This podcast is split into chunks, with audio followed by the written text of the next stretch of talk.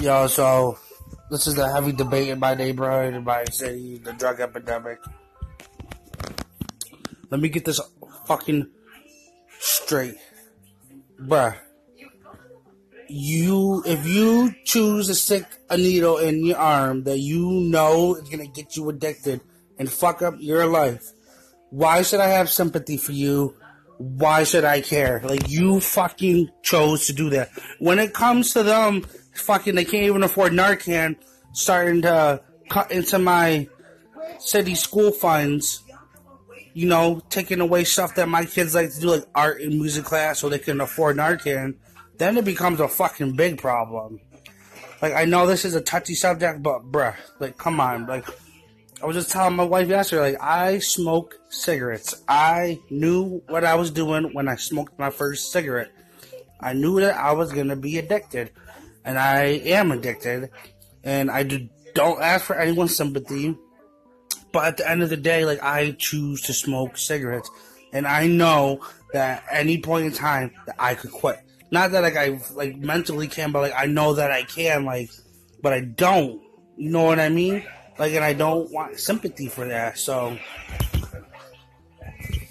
like, for real, like, you niggas need to get your shit together, like, there's programs available, like, you know what I mean, there's programs, there's rehab, you know, I'm sick of hearing on the fucking news every day in my city that, you know, oh, they arrested this nigga with heroin, they arrested that, oh, they had to revive this person with Narcan, like, right down the street from me, someone overdosed, like, 2 weeks ago. Like, it's starting to become ridiculous, like, I don't give a fuck what you went through, bro, like, I don't care, like, at the end of the day, like, you chose to put that needle in your arm, at the end of the fucking day, you knew what was gonna happen, you knew what you were putting in there.